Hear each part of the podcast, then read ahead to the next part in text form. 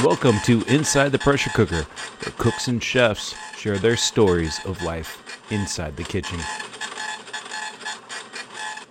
Yoga is sort of like cooking in the sense that when you're really with it and you're like one with it, it's this dance and you can really go inward and find your own inner innate wisdom and just be with it and be with it's like that mind-body connection that you find in cooking, you also find in yoga. And it started out very much as a physical thing for me. I think a lot of people, it starts that way. You know, like I said, I was always really active and God knows my body needed it. And I just really got into it. But through 2020 and up till now, I've really, really discovered the spiritual side of it. It helped me find a bigger sense of purpose at a time when I needed it. And that can sound silly to someone who's like, isn't it just like contorting your body in weird shapes? But it's really not if you're in the practice, you know? Kind of like how cooking is like, aren't you just throwing ingredients in a skillet? Yeah, sure. Or you're learning and you're exploring and you're getting curious and you're mindful and you're present, you know? You're using all your senses. It's the same thing. So I had the great privilege of working with Suki when we opened the Meddlesome Moth in Dallas in 2010 to some pretty critical acclaim. And the restaurant just hit it from the beginning. And let me tell you, we had some very long ass-kicking days for a long time. So it was great having her on our team. Loved working with her. And she went on to have a very successful career from there. Working with the same group for a while, Mud Hen definitely was one of those restaurants that was fit for her. Like she mentions later on in this podcast, it's hard to tell if it was created for her or if she just became more of it. We had a great talk and conversation about restaurants and the mental health side of things on how we can, as chefs, be consumed by the restaurant and so involved in it. And it's such a passion that you get lost in it, right? So when you kind of get lost in it, it's you become part of it. And it's hard to tell where the restaurant ends and the person begins, and vice versa. And it was, and you think you're controlling it, and then you're done. It consumed you. There's nothing left for it to get from you. So it pretty much chews you up and spits you out, and to start over. Hopefully, you're listening to this and learning from this. And taking away something that will help you not be as consumed by the restaurants as I once was. I lied about it and said, you know, it's a passion, and which it was. But I was almost in denial on how much I was consumed by what I was doing. But I also truly loved it. So it's really hard to tell where that line in the sand is. But the beautiful thing about it is finding your purpose, both in life, inside the restaurant and outside the restaurant.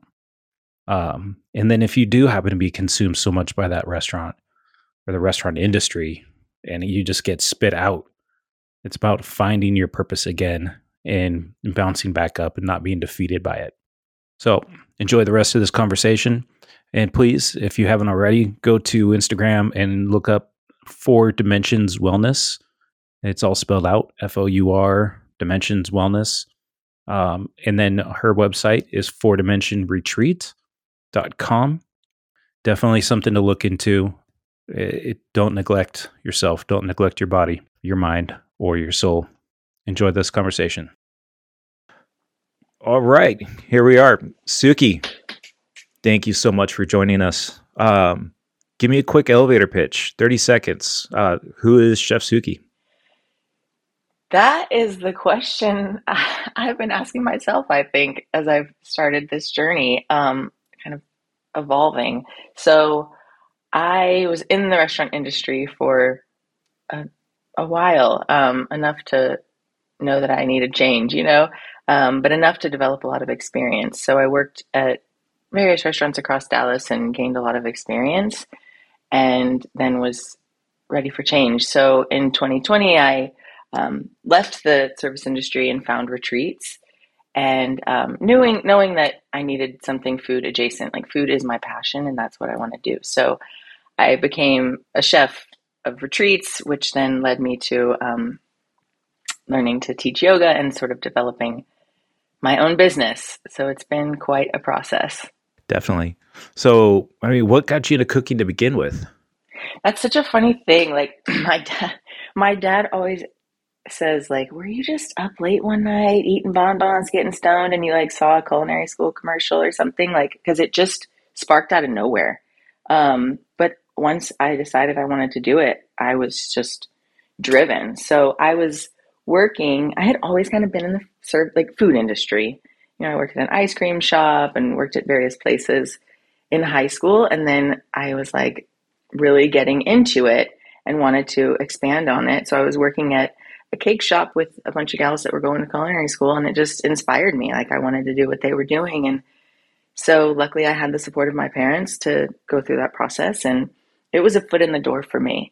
So I went for pastry, and then that really evolved into everything. Once I got into my externship out of culinary school, I was working at Uchi in Austin, and had the opportunity to touch a lot of ingredients I'd never seen before, and that passion just exploded, and from there. So would Uchi be the place then you think that you knew that you had made the right choice? Yeah, it terrified me. Honestly, I was so in over my head, and that little culinary certificate made me think I was something, like I was hot shit, and gave me the confidence to walk in that building. And I was like, oh my God, I know nothing. I have so much to learn. I want to learn it all. So yeah, no, it's funny how much you can go through with culinary school, and it opens up your mind in so many ways, and all these doors open up, and you're just like, hell yeah. And you're excited, and you're like, I got this. And you walk in on your first day, and you're like, I'm a fucking idiot. Yes. Oh my God, I know nothing. Like, in culinary school, you're in this container that you feel like you know it all. Even though I was still super in over my head in culinary school, it's a lot to take in. It's a whole new language, mm-hmm. a new way of life. Like, it's a lot. I was like 17 years old, wide-eyed, thinking I was going to do it all, Oh, wow. So you were only 17 when you started then? I think I was like 17 or 18. I graduated high school early. So okay, I was ahead. Maybe I was 18 or going on 19. I honestly can't remember, but I know now that's still pretty young for a lot of people. Yeah. Like, just felt super young. And that allowed me to progress in my career at a young age too, I get that. So you're down in Austin for a while. You ended up in Dallas. And you kind of made your name with Mud Hen. Kind of tell us a little bit about that. Yeah, Mud Hen came into my space at the right time for me. Like, I had kind of polished my skill enough that I felt super ready. Like, I had kind of worked to build my skill set, I guess, in a way, and was ready I had been with corporate for a while, and my passion was calling. My creative juice was flowing and needing an outlet, and it just kind of came about in a way that I'm so grateful for. I can't even tell you. Like, Mud Hen just felt like me. It felt like, it was so many things. It was a space for me to learn, to grow, to express myself. It was me on a plate. Like, I loved that project a lot. So tell us a little bit more about Mud Hen. Tell us more about it. Like, what is it? What is? I know, right? Or oh my God, yeah. I talk about it like everybody knows what it is, because I feel like everybody should. It was a healthful, the buzzword farm to table concept in the farmers market in Dallas, we were sort of ahead of our time. I think that's kind of what we were up against and why we ultimately didn't survive, is that we were a huge space in an area that had not been quite developed yet. And we, gave it our all for the time that we did, but it was all about healthful food that was good at affordable, sustainable prices. We wanted it to be, attainable. Let me think of the word I want to say, like accessible. We wanted it to be accessible, because quality food should be, I think in particular in Dallas, there's such a push to be something big and be on the map and all of that food kind of has evolved away from just being a way to survive. We all have to eat, and we all have to eat well, and that can sometimes feel really challenging. And so, our goal was just to have honest, good food that was accessible. Yeah, Dallas in general has always kind of been more about the entertainment value of eating, and what's trending now. Yes, gold flakes and anything. Bone dust and people pretending to like things they don't like for the sake of trendiness. Give me the real food. Yeah. No, and I feel bad for people that jump on that trend, because once that next place opens up, you go from being the hot place and you're packed and restaurants making money to you're empty and closed in 6 months. Yes. Because you're just no longer relevant. Yep. That's exactly how it felt. When it got hard, we were left in the cold. There's not in Austin, there's this Keep Austin Weird, support local. And they mean that there's a support of local businesses. And in Dallas, it's just sort of on to the next thing, especially if you're not, we were kind of outside of so many people's zone, literally, right outside of people's zone. And so, you just can't survive that way if you're not the neighborhood spot or the next best thing. Yeah, no, it was a cool little space. You're right though. It was, the farmers market in Dallas is, it's just outside of everybody's touch, apparently. It's definitely a lot more developed now. But it's taken a little bit. It has. It really has. And you're right. It's expanded a little bit. And, sometimes you're just too early. The irony that we closed at the end of 2019 and then 2020 happened was such a kick in the teeth, because I was executing Mud Hen food at my next restaurant. And I was like, man, this is when Mud Hen would have thrived. People were just looking to be nourished. And that's what we did, was just give you honest kind of diner grandma style, but healthful food. And we would have thrived. So Mud Hen. Yes.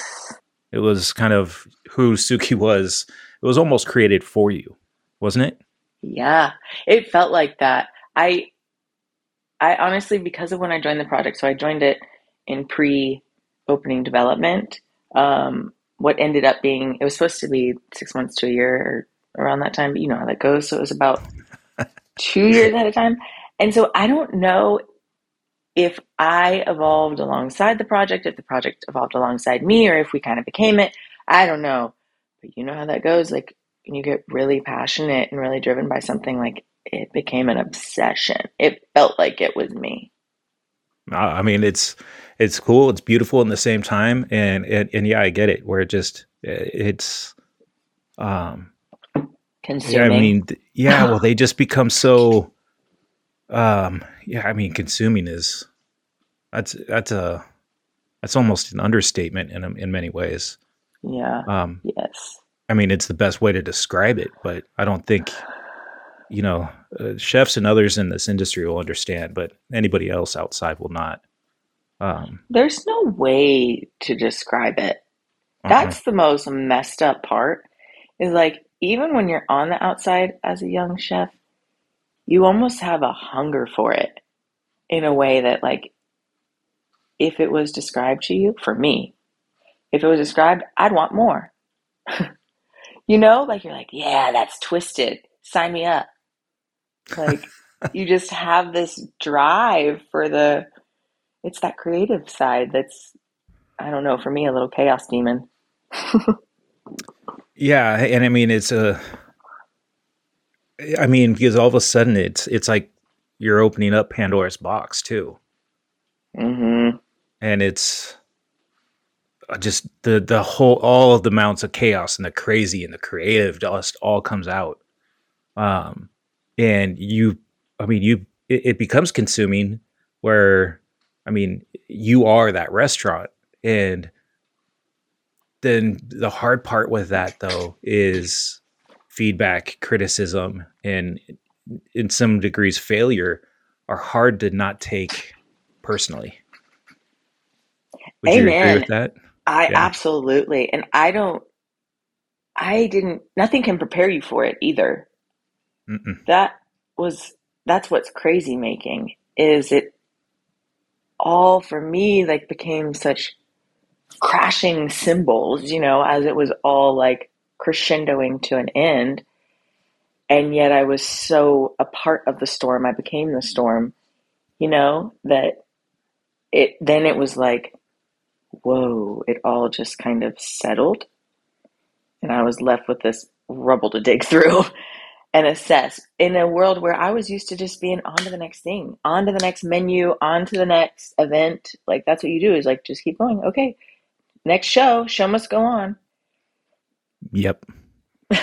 No, it's just when you go from that creative element and everything's just vibing, if you will, to then just standing at the bottom of it all, just wondering kind of like, what did I do? Like, how, what did I do? And it's such a sense of rejection for me of like, yeah, when you crack yourself open and put yourself all the way out there and give everything you have to make it work, you know, like that hustling, scrambling, scrapping, like hoping you can make it work because you're holding on for dear life in every way that you're like, y'all really didn't like me. And it's not about you, but it feels like it's about you. Yeah. And as much as you want to tell yourself that it's not a personal thing, it's impossible to not take it that way. Right. That's the dissonance. That's the, like, really crazy making thing is you have to tell yourself it's not about you. But if you did it right, it sort of is. Like, if you put your all into a project and give everything, like, okay, it sort of feels like it's about me. Yep. No, and honestly, I think a lot of that is where chef egos come from, where I've always, well, I shouldn't say always, but towards the end of my career, my philosophy on a chef ego was it really wasn't necessarily ego. For some, yeah, it is. But I think for others, that ego was more of a protective measure, like a barrier or a shield that you would put up to prevent yourself from being hurt by some of that feedback. Totally. Yeah, you have to act like you're the biggest one in the room when, you know? Yeah. Yeah, all those chefs and those egos that are, you know, pumping their chest up and you're just like, dude, why are you such a douche? Well, at home, they probably go home and cry in the corner at night. Yeah. Yeah. You have, it's like a survival skill that yeah. Definitely is an interesting perspective. Yeah. Because you're being told by guests and owners and all this audience that you're putting yourself out there for, like, not good enough, try again. So you do have to develop an ego, like, no, you know, like, yeah. You don't know what you're talking about. When Fuck really you. You're like, oh, I am a piece of shit.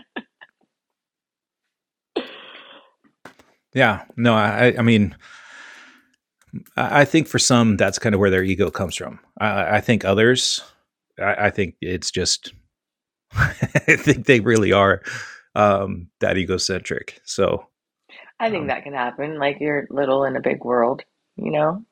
Yeah. You have to pretend to be big at least. But Dallas kind of does that. It's so competitive.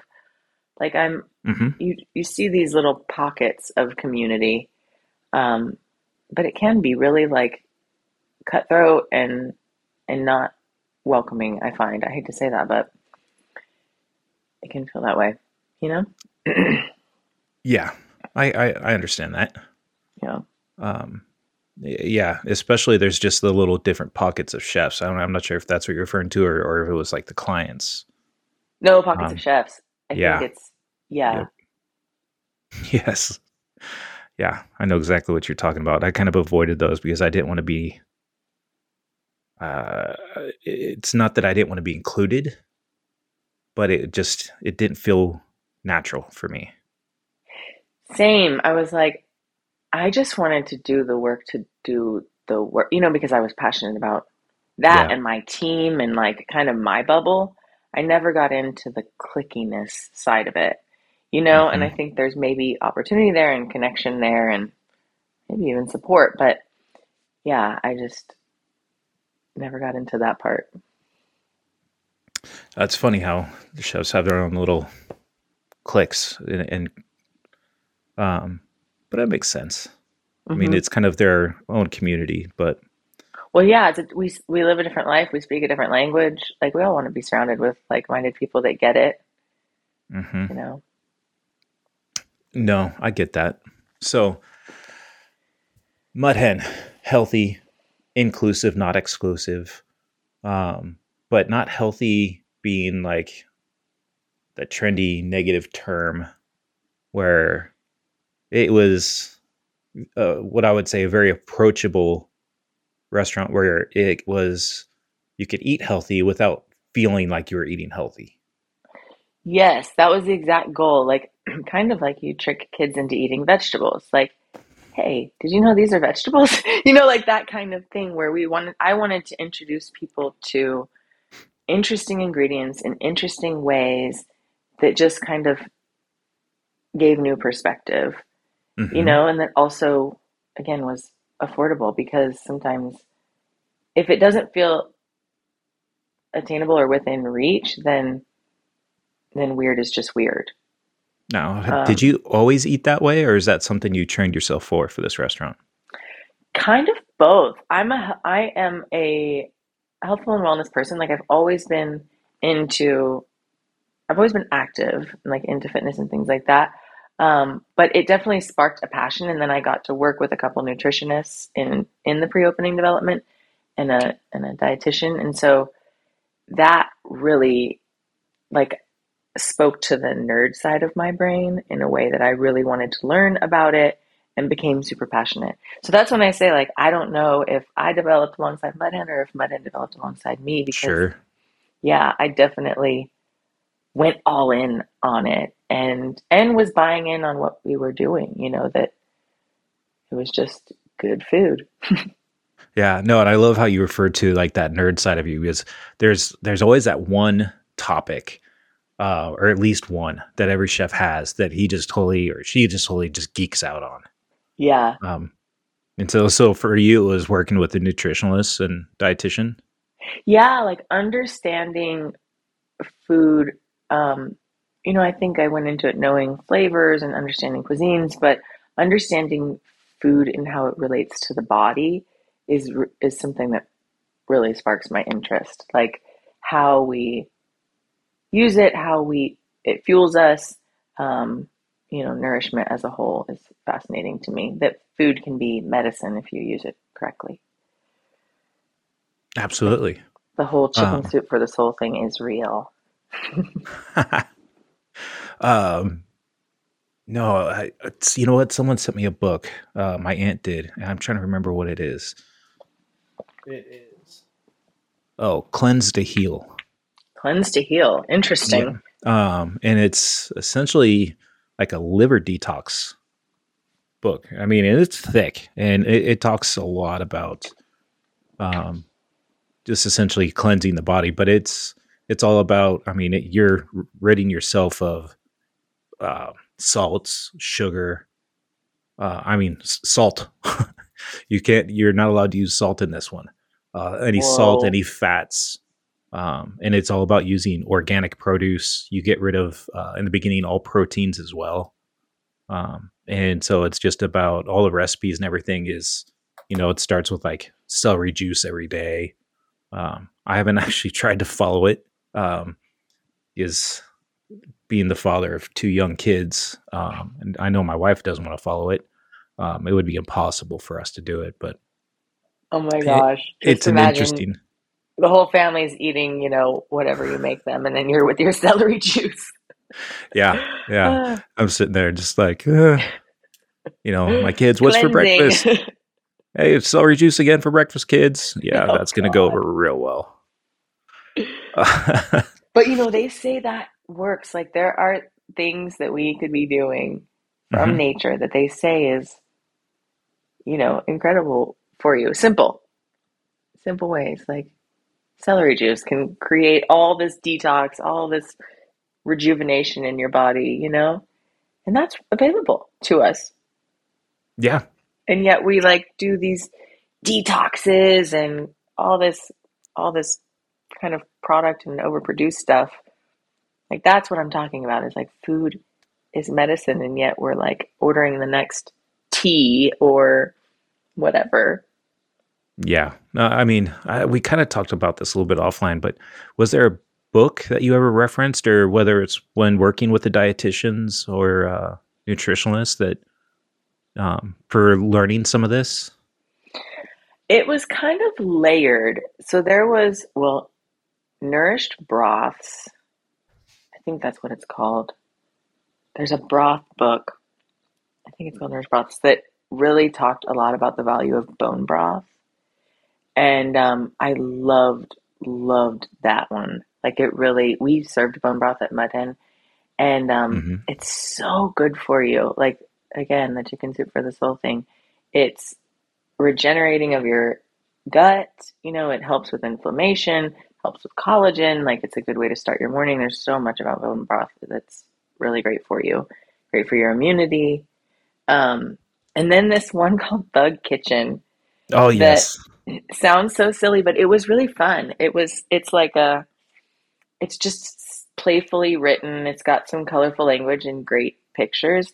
And then it's some interesting ingredients, and it's a vegan cookbook with interesting ingredients. And that's what I liked about it. So Mud Hen, we tried to do plant forward, vegan friendly.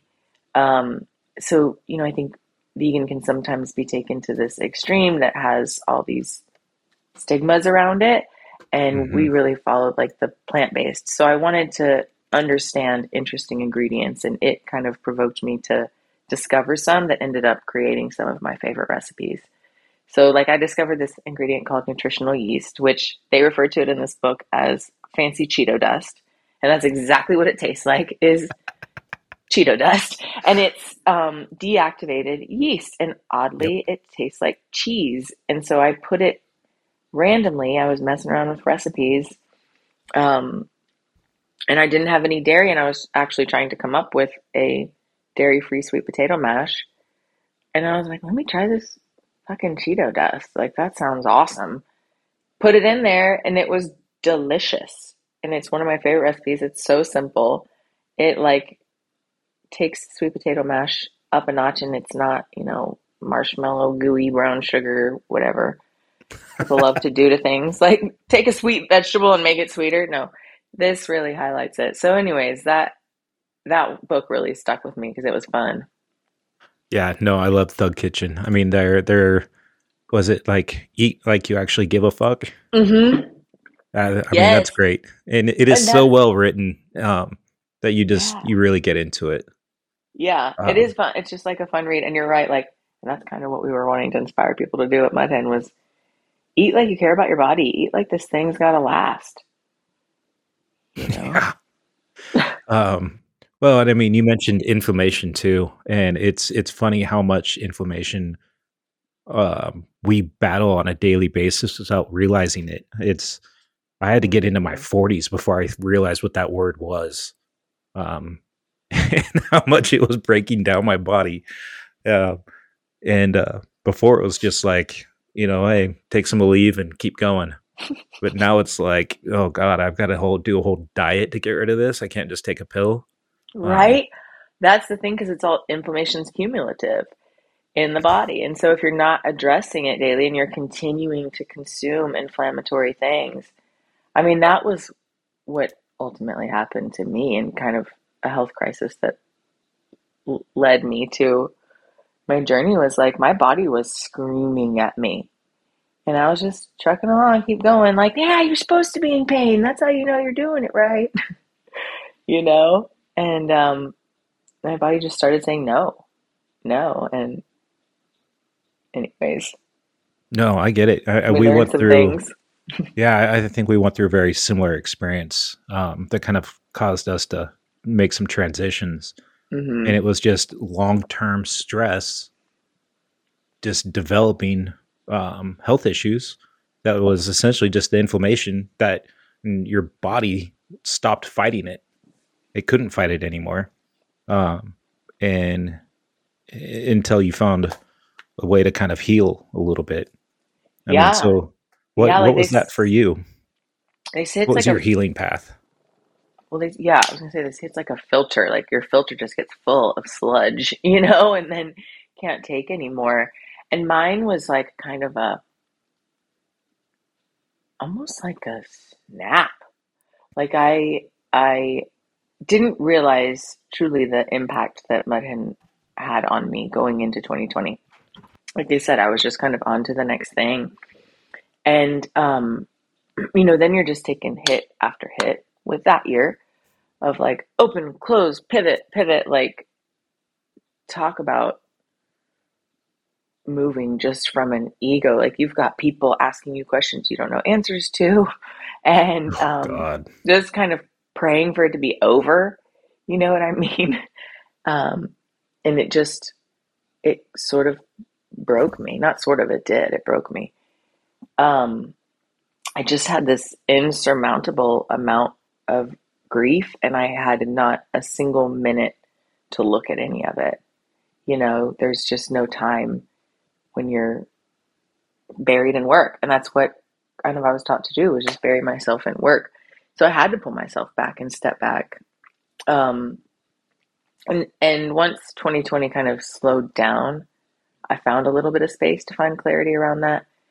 And once I started finding space and finding tools, I just hungered for more. So I went on a trip where I climbed up a mountain and screamed from the top that I was choosing me, and I meant it. And I came down and made plans to do that. I went to a yoga retreat and found some stillness and a job that seemed a whole lot better than what I'd been doing. And it was food adjacent, which felt safe to me. It was so scary to leave the industry, like so scary to walk away, but I knew I had to, because it was consuming me.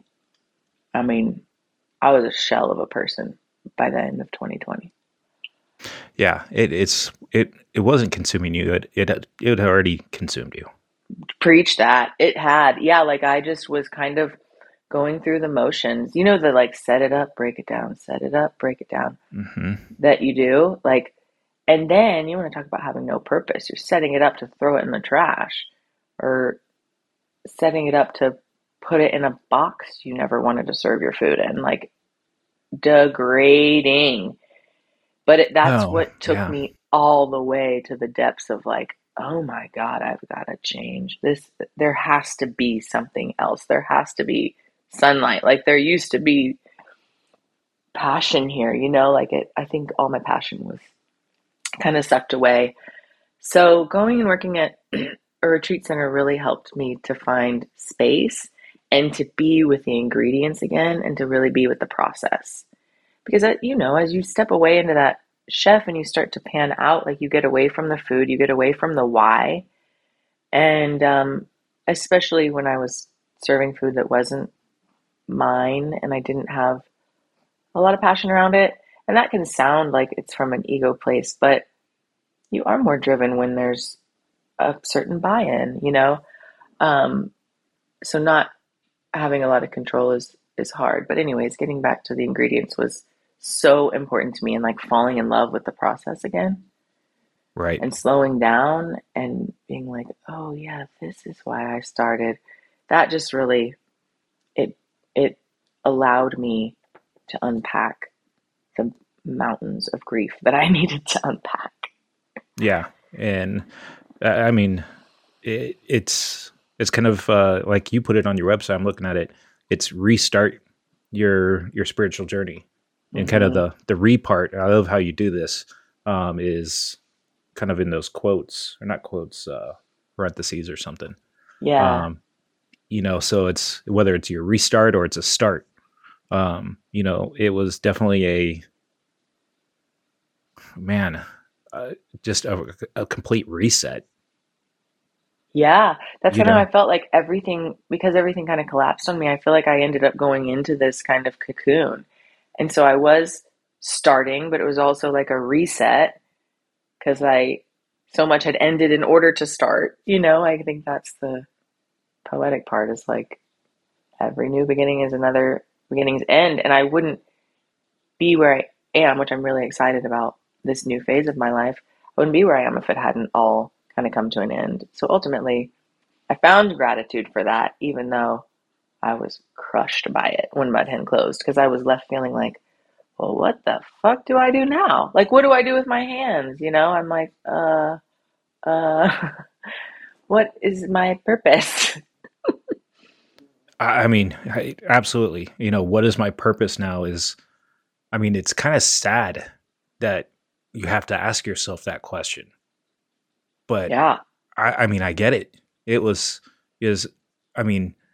really sucked for me. We're married and two kids, and I walked away from it. And I mean, I went into this depression because I'm like, I have no purpose. And I was like, oh, dude, you got this family. I mean, that's not purpose, you know? But I was lost, because I really was like, I don't know what to do.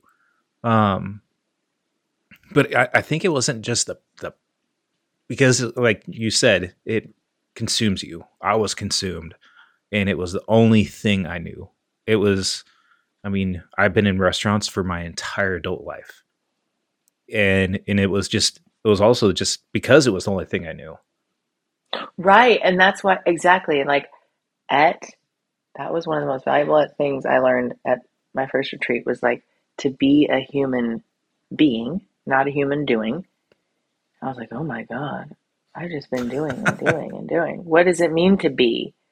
I think I shared with you, like the first time I ever had an afternoon to just sit in a hammock, I was like, here I am sitting in a hammock, like doing that thing where you sit in a hammock. I had no idea how to just be, you know, and then kind of taking away those labels. Like, again, who am I at my core?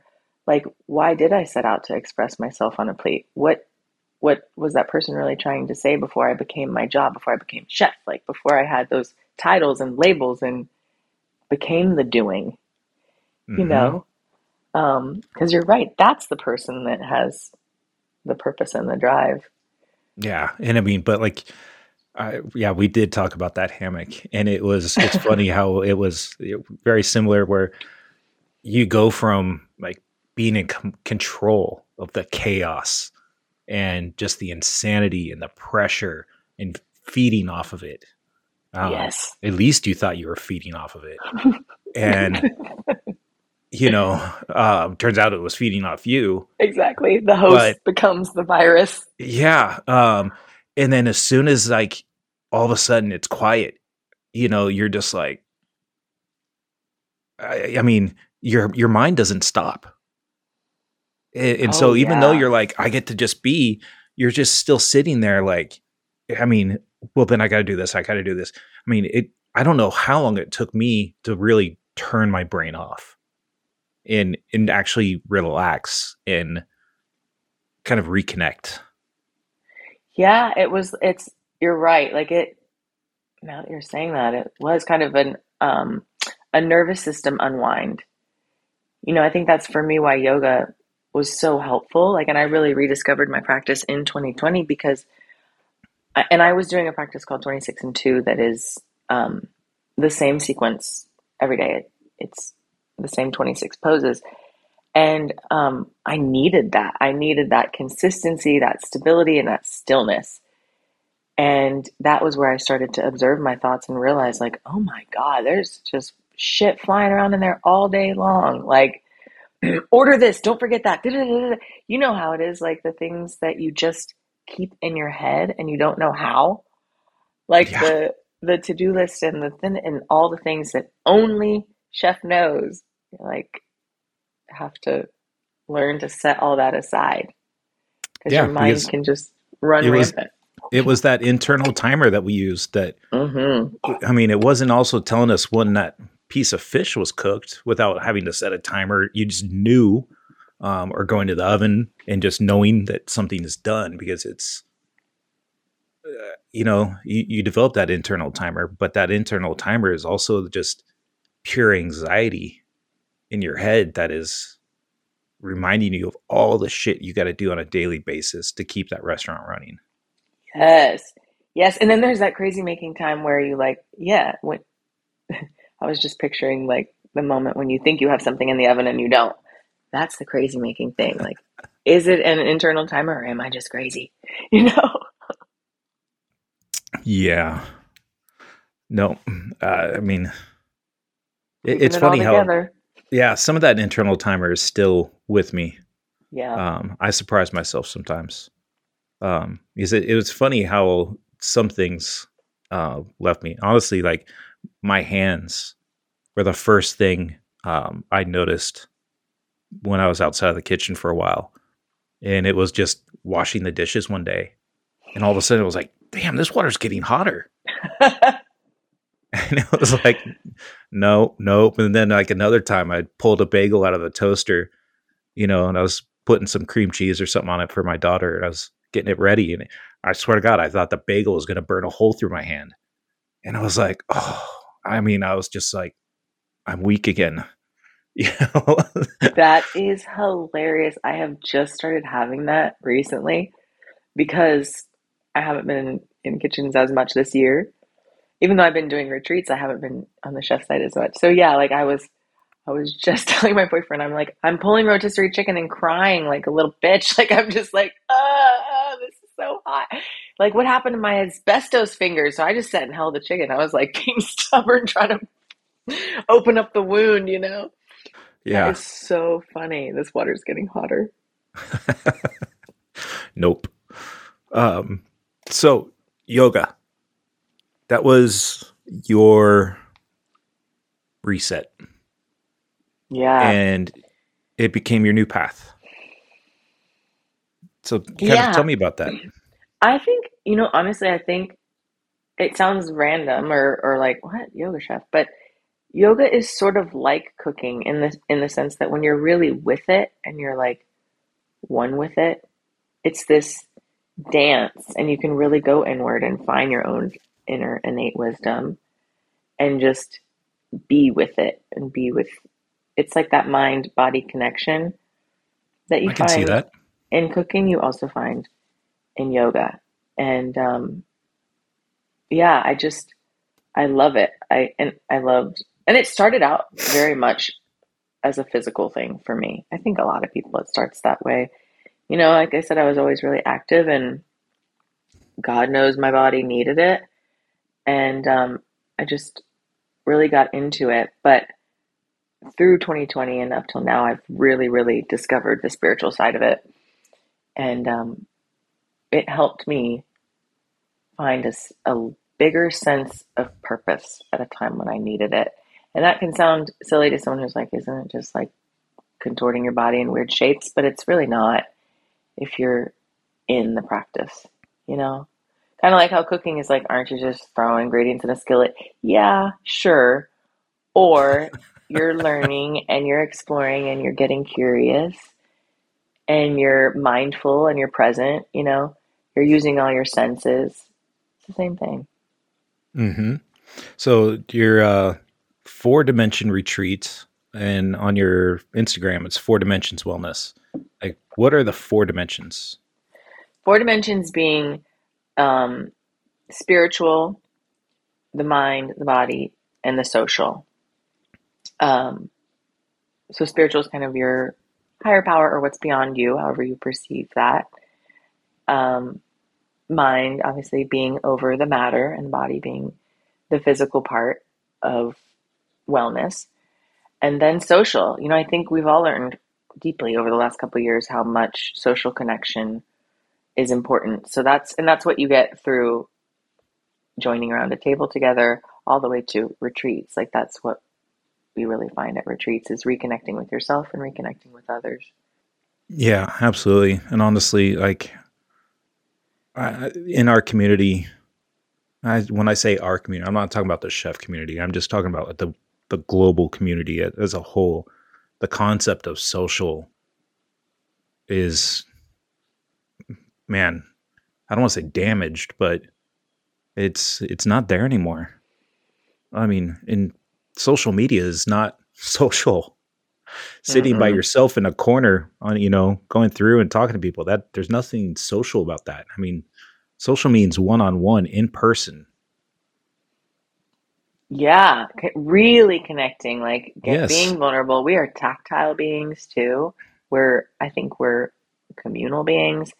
So there's something so isolating about social media and the poor use of that word. Yeah. I mean, there's nothing social about social media. Yeah. And then it's like that false sense of I've seen my friends this week when I haven't, So I think it almost discourages the connection that we all crave. I mean, I think so many of us were like little kids or whatever, when we were trapped inside and told we couldn't see our friends. Mm-hmm. No, I mean, as people, the body and the mind needs human interaction, true human interaction. I've always believed in that. Totally. So you're also doing, I'm just taking a look here. So, I mean, yoga coaching, mentorship. I mean, tell me a little bit about those. Yes. So I teach neurosomatic trauma-informed yoga. So we, when you have traumatic experiences, those experiences can tend to get trapped in the body. And so through this practice, we use gentle techniques to help release that. Plus it's just a really nice, gentle flow. So I really, really believe in the practice and love working one-on-one with people. We have, that's when you can really have deep work and really deeply connect to yourself, and it's more tailored to you. Sure. And I use all sorts of techniques like meditation and breath work and things like that to make it a really intuitive flow. I do mentorship, which is like a container of sessions, like a committed container of sessions. So we'll work together for 6 to 8 weeks so you can really see the long-term growth. I think kind of doing a one-off here and there isn't as impactful as committing and going all in. And with that, I offer nourishment coaching. So, oftentimes at my retreats, I get asked for meal prep, but people kind of live far away. And so I can't really provide food to everyone that I meet, although I'd love to. But I want to teach people how to do it. Food and caring for yourself is not only an act of self-love, but it's a survival skill. And it's a survival skill that we've all gotten away from in terms of convenience and what we believe is a convenience in pricing. And often I don't think people realize that good food doesn't have to be expensive or put you out or be complicated. So I share my my strategies and techniques of how I prepare food and menus for retreats and kind of help people design their weeks around healthful meals. And I share my Mud Hen recipes and all of that too. Fantastic. And then, so some of the, whether it's yoga coaching or the mentorship, I mean, do people need to be local in the DFW for that? Or is that something you can do online? No, I do a lot of it virtually, which is really great. I've definitely over the past couple of years seen the value of virtual and the impact. It might sound strange. Even when I started doing my first in 2020 is when I discovered virtual yoga because I didn't have a choice. Yep. And I thought it was weird at first, but once you get comfortable with it, I actually really enjoy it. And I enjoy being able, as a instructor, I enjoy being able to meet people where they are on their mat. I've had times when getting to a studio or getting somewhere just felt so daunting. It felt like this extra step. And I love the idea of, okay, just turn on your computer and there we are together, right where you feel comfortable. And it doesn't, you know, rather than having travel time to a gym or a location, you get more time in the work. So a lot of it's done virtually, which is great. How long until you're doing it in the VR world? Oh my God, I don't know. Freaky, but I think that's coming. That's why I think there's so much value in us getting comfortable with this way of life. Yeah, I think some of those headsets might need to get a little bit smaller before trying to do yoga with one of those things on your head. Oh my God, that paints quite the picture. And then so events. You talk about when you're doing your catered retreats. You do those quite a bit. I mean, do you have those on the books coming up, or? Yeah, so I work with a couple properties and kind of do freelance work as a chef, and then do some custom retreats. So I do anything from corporate retreats to bridal weekends or reunion weekends, that kind of custom stuff, and offer a lot. So we do workshops, custom menus, sound baths. I work with different practitioners to offer all kinds of things at our retreat. Like I've really been able to make some great connections and find, sound bath people, massage therapists, some great yoga instructors and meditation leaders that I work with. So you can really do a lot and have your own custom experience, which is really fun. That's cool. So what you mentioned this a few times. What is a sound bath? Okay, so it's this really cool experience where all kinds of instruments are used. So it's like a meditative journey. So most often you'll be like in a yoga studio or a meditative space, and they'll set the mood, dim the lights and get it all cozy, and then use these bowls that are attuned to various. They're like glass bowls or sometimes metal bowls that are attuned to different sounds and take you on a meditative journey. So the sound vibrations can help clear your energy and help you go into deep relaxation and meditation. So you can have some deep visualizations, all kinds of things can happen. It's a really neat experience. Yeah. Now that you mentioned that, I do remember seeing that, and I don't remember where, but that's interesting. Yeah, they've gained popularity, interestingly. So when it comes to yoga or being involved with you, obviously reach out to you through your website or through social media, Instagram and Facebook. But how, someone like me, middle-aged 40-year-old guy, probably needs to be doing some of this stuff or making more of a commitment to it. Where do you get started? That is what I love about one-on-one client work. I think some people are so intimidated by yoga. Like I've heard people say, "Oh, I'm not flexible," which is ironic because I'm not. Do more, but do more then, I saw a yoga instructor that said, that's like saying I'm too dirty to take a shower. Like you're the one that needs it if you're not flexible. So that's what I love about the one-on-one work is I get to meet you where you're at. So it takes the intimidation piece of walking into a studio where you're like, oh my gosh, I'm going to be the only one that doesn't know what these words they're saying are and who can't touch my toes. It takes all of that intimidation out of it, and you get to just learn and play. That's all yoga is, learning to touch your toes like a kid again. Probably a little bit more than that. Yeah. Okay. So this is great. We'll definitely have to put that out there and share it with you, with our audience as well.